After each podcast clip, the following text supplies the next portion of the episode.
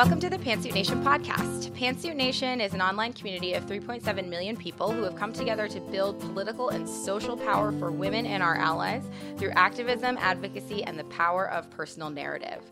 Um, for the next few weeks, we're going to mix it up a little bit here on the podcast. Um, this is Cortney, and as you notice, Libby is not here with me, um, but I will be interviewing women running for office in this critical election season, as well as a few other special guests, specifically to talk about the issues in their areas and also the importance of voting. And I'm really, really excited for this pivot and to be able to learn more about some of the really incredible candidates who have stepped up to run in this moment in history. And so, my very first guest in this block of the Pantsuit Nation podcast um, is Dr. Hiral Tipirneni. Uh, Dr. Hiral Tipirneni is running for Congress in Arizona, and she's served in the Phoenix area for more than 20 years as an emergency room physician, cancer research advocate, and most recently on the board of directors at the Maricopa Health Foundation. Um, and Hiral came to America from India with her family at the age of three, and her parents were seeking the American dream because they knew the United States was really a place where if you worked hard and lived by the rules of democracy, you really could find success no matter where you came from. And now Hiral is running for Congress to take on Washington insiders and continue using um, her team oriented and problem solving approach to work with Republicans and Democrats alike to get the results that we need. So, welcome to the podcast, Hiral. Thank you. Thank you, uh, Cortney, for having me. I really appreciate it. Um, I am so thrilled to have you on here. And I have to say, I skipped over a bunch of stuff in your bio, but suffice it to say, you are a doctor, you're on nonprofit boards, you are serving your community in a number of different ways. Um, why did you decide to step up and run for office to serve your community in this capacity? Well, you know, I felt like um, my main concern, um, really, that sort of pushed me over the edge, um, was regarding health care, and and by that I mean, um, look, I had always volunteered on prior campaigns, and you know, been you know politically active in that capacity. Um, but with this last election cycle, I worked furiously to uh, make sure that our Democratic candidate was elected. And the reason is, is because I was very worried about where where we would go with healthcare, with all the threats of repeal and replace the ACA. Mm-hmm. Um, look, as an emergency room physician, as an ER doc for many years, what I saw up close and personal was the constant struggle of people who did not have uh, affordable access to the healthcare system, who used the emergency department as their sort of final uh, option, you know, when they had mm-hmm. no other options. And a lot of times it led to heartbreaking decisions of waiting too long to bring a family member in with an illness, um, sometimes suffering, you know, the worst of consequences or really heartbreaking mm. uh, complications of an illness. And to see families struggle like that, whether they could, you know, bring in their child for a fever versus, you know, pay their electric bill that month. Um, and I saw the benefits that the ACA brought uh, bringing 20 million people health care. That is not a small feat. And I, I was terrified that we would go backwards and that, you know, instead of working towards our goal of still making sure that every American was covered and had access to quality, affordable health care, I was afraid that we would go backwards. I knew that their threats of repeal and replace were very real. And the idea that, you know, they would play partisan politics with people's lives, um, I certainly thought that was a possibility as it has panned out to be. And so I, I just, I knew I had to do more. And, you know, my work has always been um, in some way or another about advocating for people, right? It's been about um, sometimes being their voice in their darkest hours and, and you know, working on their behalf um, when they can't take care of themselves. And uh, to me, I think the the job of a legislator is similar in that you're listening to people's problems. You you're supposed to be looking at these issues with a nonpartisan eye, um, you're, you're, you know, working on a team. Uh, you're trying to diagnose an issue, really follow the facts, and then implement a real life solution. And um, I, you know, I think those are skills that not only do I that I have, but that I've mastered and I've um, used uh, throughout my career. And I think that they're in dire shortage right now in DC. Um, so I decided I had to do more, and um, I threw my hat in the ring. I think that's amazing. I love how um, how systematic that problem solving is, and how there really is a path to finding a better way to care for the citizens of this country, um, and that you know it's it's really refreshing to hear you talk in that manner, um, because I think that one of the things that um, people are often confused about is you know how do legislators actually legislate? And the um, the process that you just talked about is is really important. That you know, diagnose the problem, find out the solution, and then enact it. Um, and I think we get lost in that in kind of the cloud around all of the um, other things that go on during election season. Right, and and and that's exactly one of the reasons I'm really proud to be one of you know several STEM candidates that are running. You know, with the background in science and medicine, that specifically um, I, my my filter is always through like this data driven approach. I mean, I look mm. at an mm. issue. Say, the first thing I ask is, well, what are the historical trends? What does the data show us? What, where are the, how do the numbers pan out in showing us what has worked in the past and what has not? And let that guide you. Um, I, I think that using an evidence-based approach will always lead us to better, more sound policy. And, and that's not just for healthcare or healthcare-related issues. I mean, I believe that that is the best format to use, whether you're um, doing healthcare reform and addressing the opioid crisis, or if you're, uh, you know, addressing economic policy or education policy or even national mm. security policy. Uh, we have to let facts, data, trends, and you know, um, uh, critical thinking guide us. And what's happening right now, and what has happened for far too long, is letting just ideology rule. And mm. um, we see what happens when policy is based purely on ideology. Uh, it fails. It either fails to serve um, voters and, and, and Americans and, and families that are in dire need, or it causes a rift, uh, you know, in our in our uh, political parties because whether they disagree with the policy or not, what they hate is the fact that it was based in this in this ideological, um, you know, narrative. Hmm. And you know that's one big reason why the GOP right now is so focused on tearing apart the ACA. It's because it has a Democratic president's name attached to it. Right, it's not because, right. you know, I mean, if you ask individual people, right, they tell you, of course, we want everybody to have health care. But they're not working towards that goal. They're working against it, and it's purely on an ideological basis they're being driven, um, which is unfortunate because millions of people are counting on them to work on their and their families' behalf, and, and somewhere that's been forgotten. Absolutely. That it's that's so relevant to me too. So I'm we're I'm talking to you from Massachusetts, where of course our governor was Mitt Romney when we um, implemented the essentially um, blueprint for what then became the Affordable Care Act nationally. And Mitt Romney is a Republican governor. And that you're exactly right, that when you're doing the right, right. thing for people outside of an ideological reason, um, then you know that that is the the driving force um, and i'm wondering mm-hmm. if you could talk a little bit more about so we've been talking about healthcare but obviously arizona like any other state um, has issues mm-hmm. that are mm-hmm. really critical to people in that state specifically. So, what are you hearing most when you're talking to voters about the kind of work that they're looking for their elect- elected officials to do for them? Yeah, that that's a great question. You know, and what's really been fascinating throughout uh, this campaign is realizing just how sort of neglected this district has been. Um, mm. You know, mm. the former occupant of the seat, you know, prior to the special election, um, the, the gentleman that I was initially running against when I launched my campaign last year, um, Trent Franks, he'd been in this office for 13 years. Um, so this district, and he had won and he had run unopposed in multiple cycles.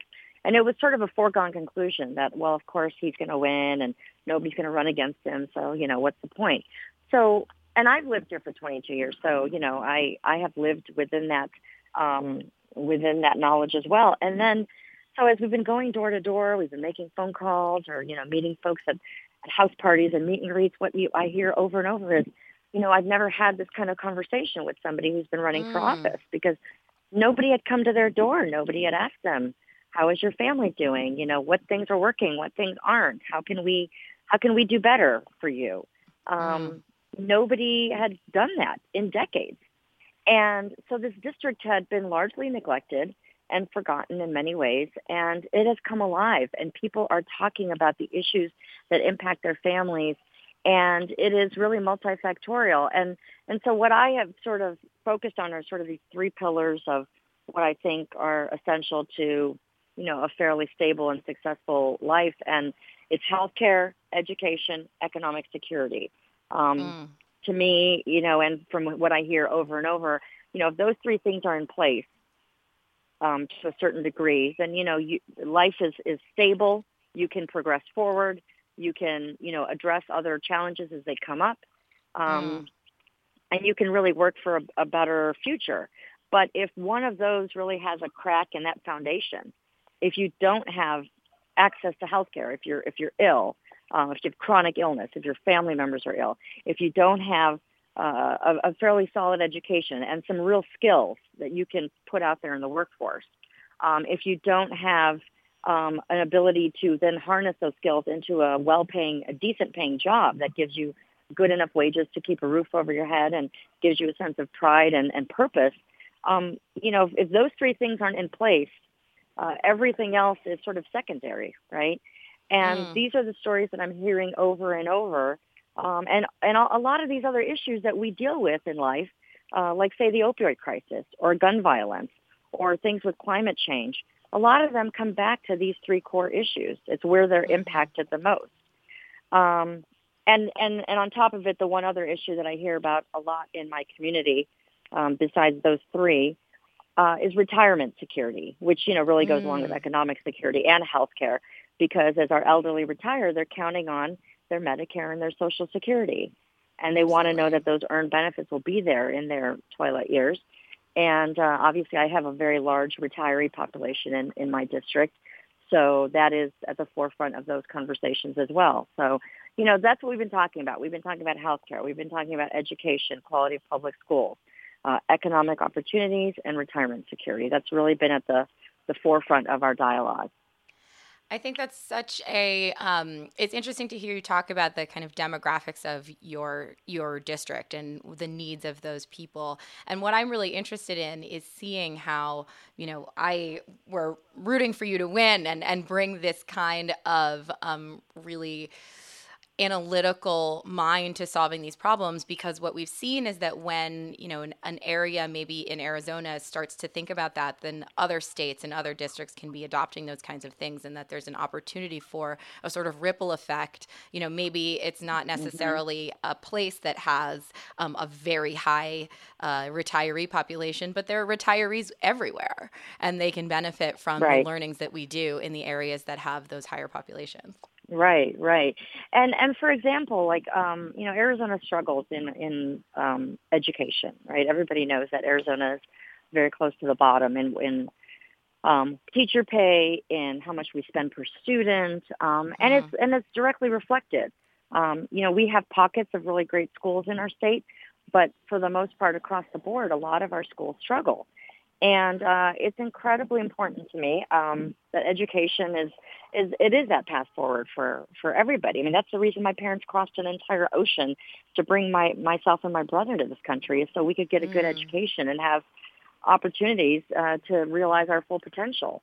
Um, I and I that is something I'm incredibly passionate about to make sure that every child receives that. And public schools are, you know, the public school program is an incredible gift that this country uh, has put forth for its citizens, but in Arizona and in so many other states, it's failing because it is not prioritized. Um, right. The funding is lacking. Uh, there's money put into other things. Uh, there's corporations that get tax breaks, and uh, revenue that would otherwise be spent on education is lost or diverted elsewhere. And and it takes vision and foresight to understand that when you have an educated community, you have a healthier community, you have a more economically thriving community, you have safer communities, uh, and it pays back dividends, you know, a hundredfold, mm. uh, not mm-hmm. just to that community, not just to that state, but to, to the rest of the country. Um, and, and it just, to me, it's heartbreaking where Arizona really fails is in funding and caring for its public education system. And so I would love for Arizona to be um, a model of how it can turn itself around on something on this issue issue that's so critical, um, and imagine how that would impact you know other states that are also struggling in that realm. Absolutely. It is so exciting to talk to you and hear your your passion for um, all of these issues that you're going to tackle, and, and it's really, really thrilling. Um, one of the things that I do like to kind of wrap up interviews on, since I think uh, now is a time when optimism and hope is really necessary, I was wondering if there's anything right now that's making you feel particularly optimistic or hopeful that you kind of go to when you need a little boost. Yeah, I would say there there are a lot of things that are hopeful. Um, I would say first of all the energy in our district. Um, mm. People that come to us on a daily basis that say, "I've never I've never put out a political yard sign. I've never volunteered for a campaign before. I've never, you know, made phone calls or canvassed for a candidate before. I've never gone to a town hall or a rally before. You know, this is the first time. And it's because I think they realize that their voices really matter, that somebody is listening and that there's somebody here who's ready to fight for them and on their family's behalf. There is an incredible opportunity for this district to be represented uh, by somebody who is actually ready to fight for the issues that matter to the families all around this district. And um, you know, yesterday, for example, we had a, a, a gathering, we had a rally, we had um, 430 people show up. It was at 12 in the afternoon. In a we we exceeded capacity. We had standing room only in this place that normally doesn't That's see awesome. more than 75 or 80 people turn out. Um, wow. It was amazing. It was absolutely thrilling.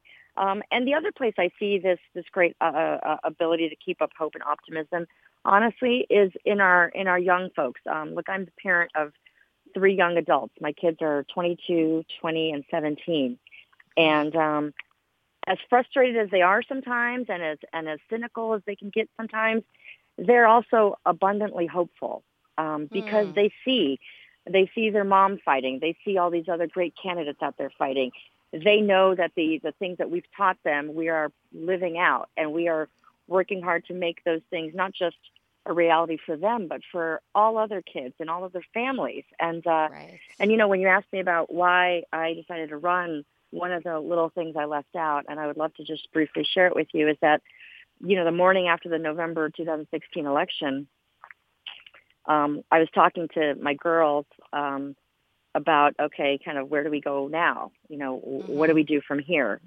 We can't just you know be upset. We have to do something.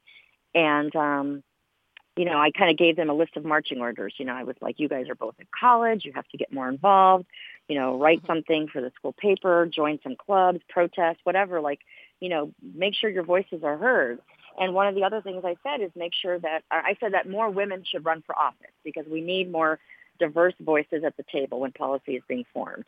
Mm-hmm. And uh, my oldest daughter um, looked looked me in the eye. She was on the FaceTime camera. We were FaceTiming with her. She said, uh, "Well, mom, if not you, then who?" and you know, she's oh, like, "Put your amazing. money where your mouth is." And and you know, and she reminds me of that every day. Like when I talk to her about the campaign, if we have a hard day or or we're hitting a few bumps in the road, you know, the kids will remind me remember why you're doing this. You can do this. Mhm. You're passionate. You know, this is why we wanted you to do this. This is why our district needs you. And um and there and it's not just my kids. It's the, you know young people that come into our office every day uh, that are writing postcards and making phone calls and volunteering and saying, you know what, we're excited because we know that we can help make a difference. And and that's really a, a powerful feeling, right? When you feel like one as one individual you can make an impact in your community, in your country, in your state. Uh, it, it, it's a it's really an infectious feeling, and so I think um, that will help uh, get us through this dark time. I truly believe that.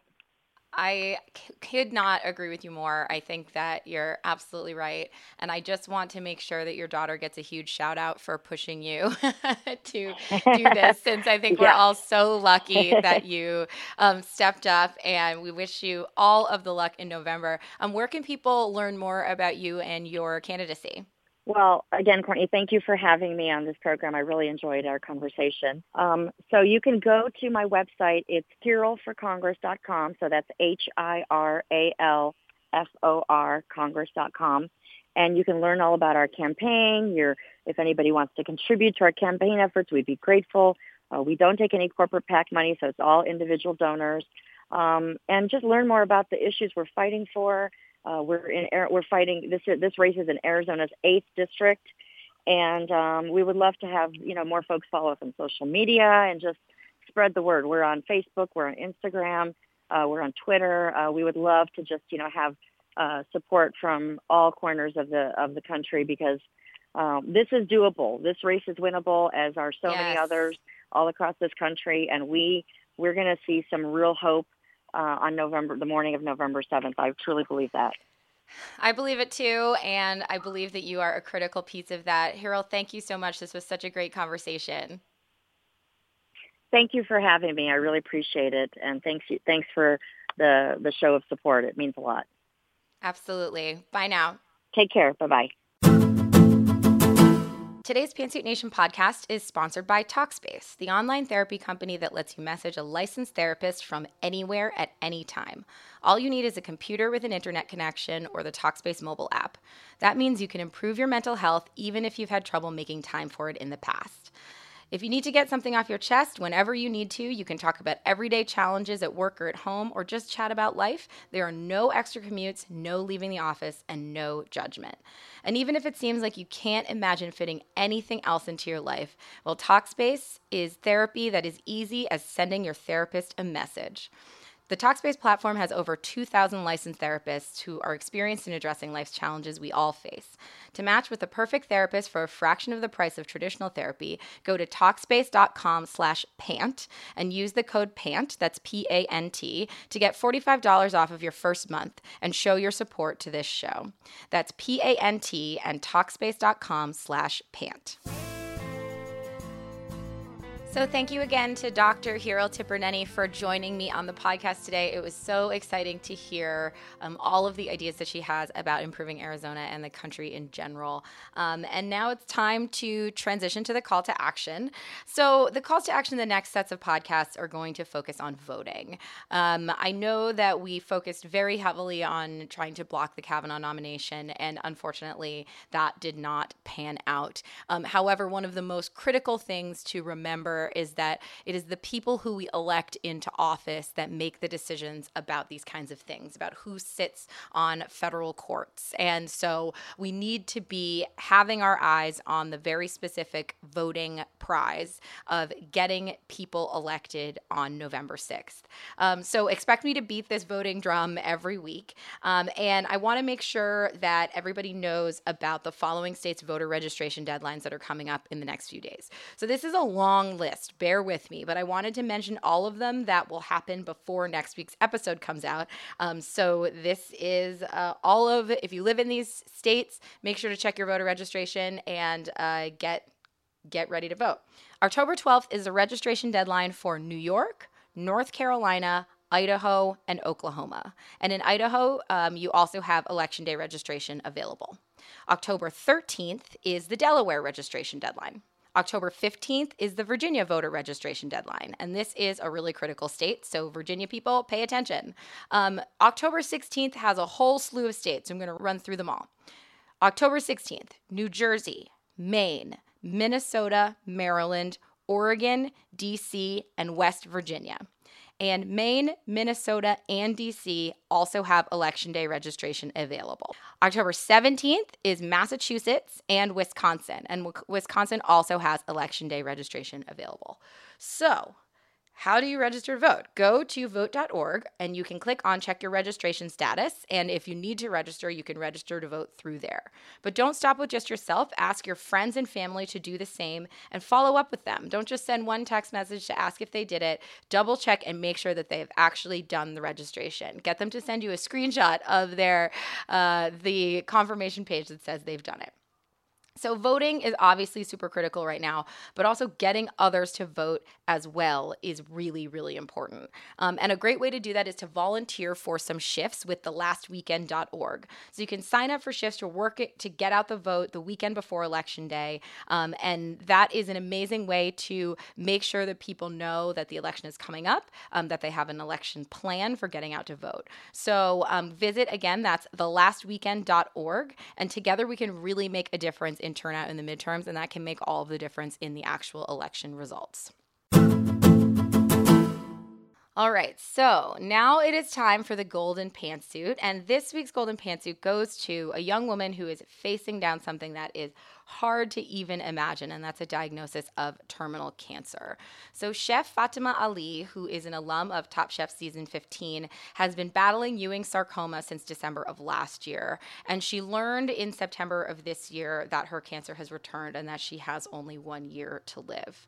Um, so, Chef Fatima has written about her experience both as a chef with cancer and now earlier this week penned the essay, um, I'm a chef with terminal cancer. This is what I'm doing with the time I have left. Um, and that's available in Bon Appetit. And it is truly a beautiful and devastating read, and I recommend it highly.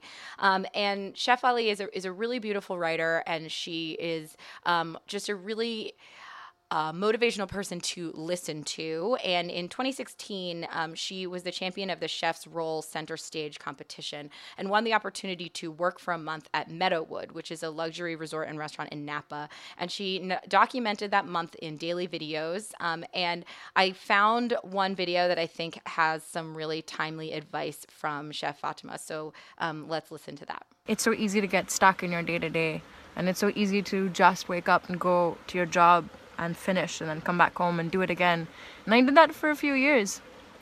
And, you know, now I have this opportunity where I'm able to actually travel a little bit and keep learning. And that is just incredibly exciting to me. That is absolutely something that I am embracing, you know, with open arms. And I hope that if you guys have been following, you know, and even if you just see this last video of mine, I hope you guys can connect with that. And I hope this serves as motivation for other young chefs, you know, to get out there and and not be afraid of like trying hard and not be afraid to like put yourself out there and not be afraid to apply to you know online scholarships and online competitions and like actually go out there and like test yourself and challenge yourself so um, I think that she definitely is a an inspiration to young chefs, but um, the way that she talks about challenging yourself is an incredible inspiration to me. Um, I think to anybody, no matter what your uh, what your job is or what you do with your life, um, making sure that you are taking advantage of the opportunities that are set out in front of you.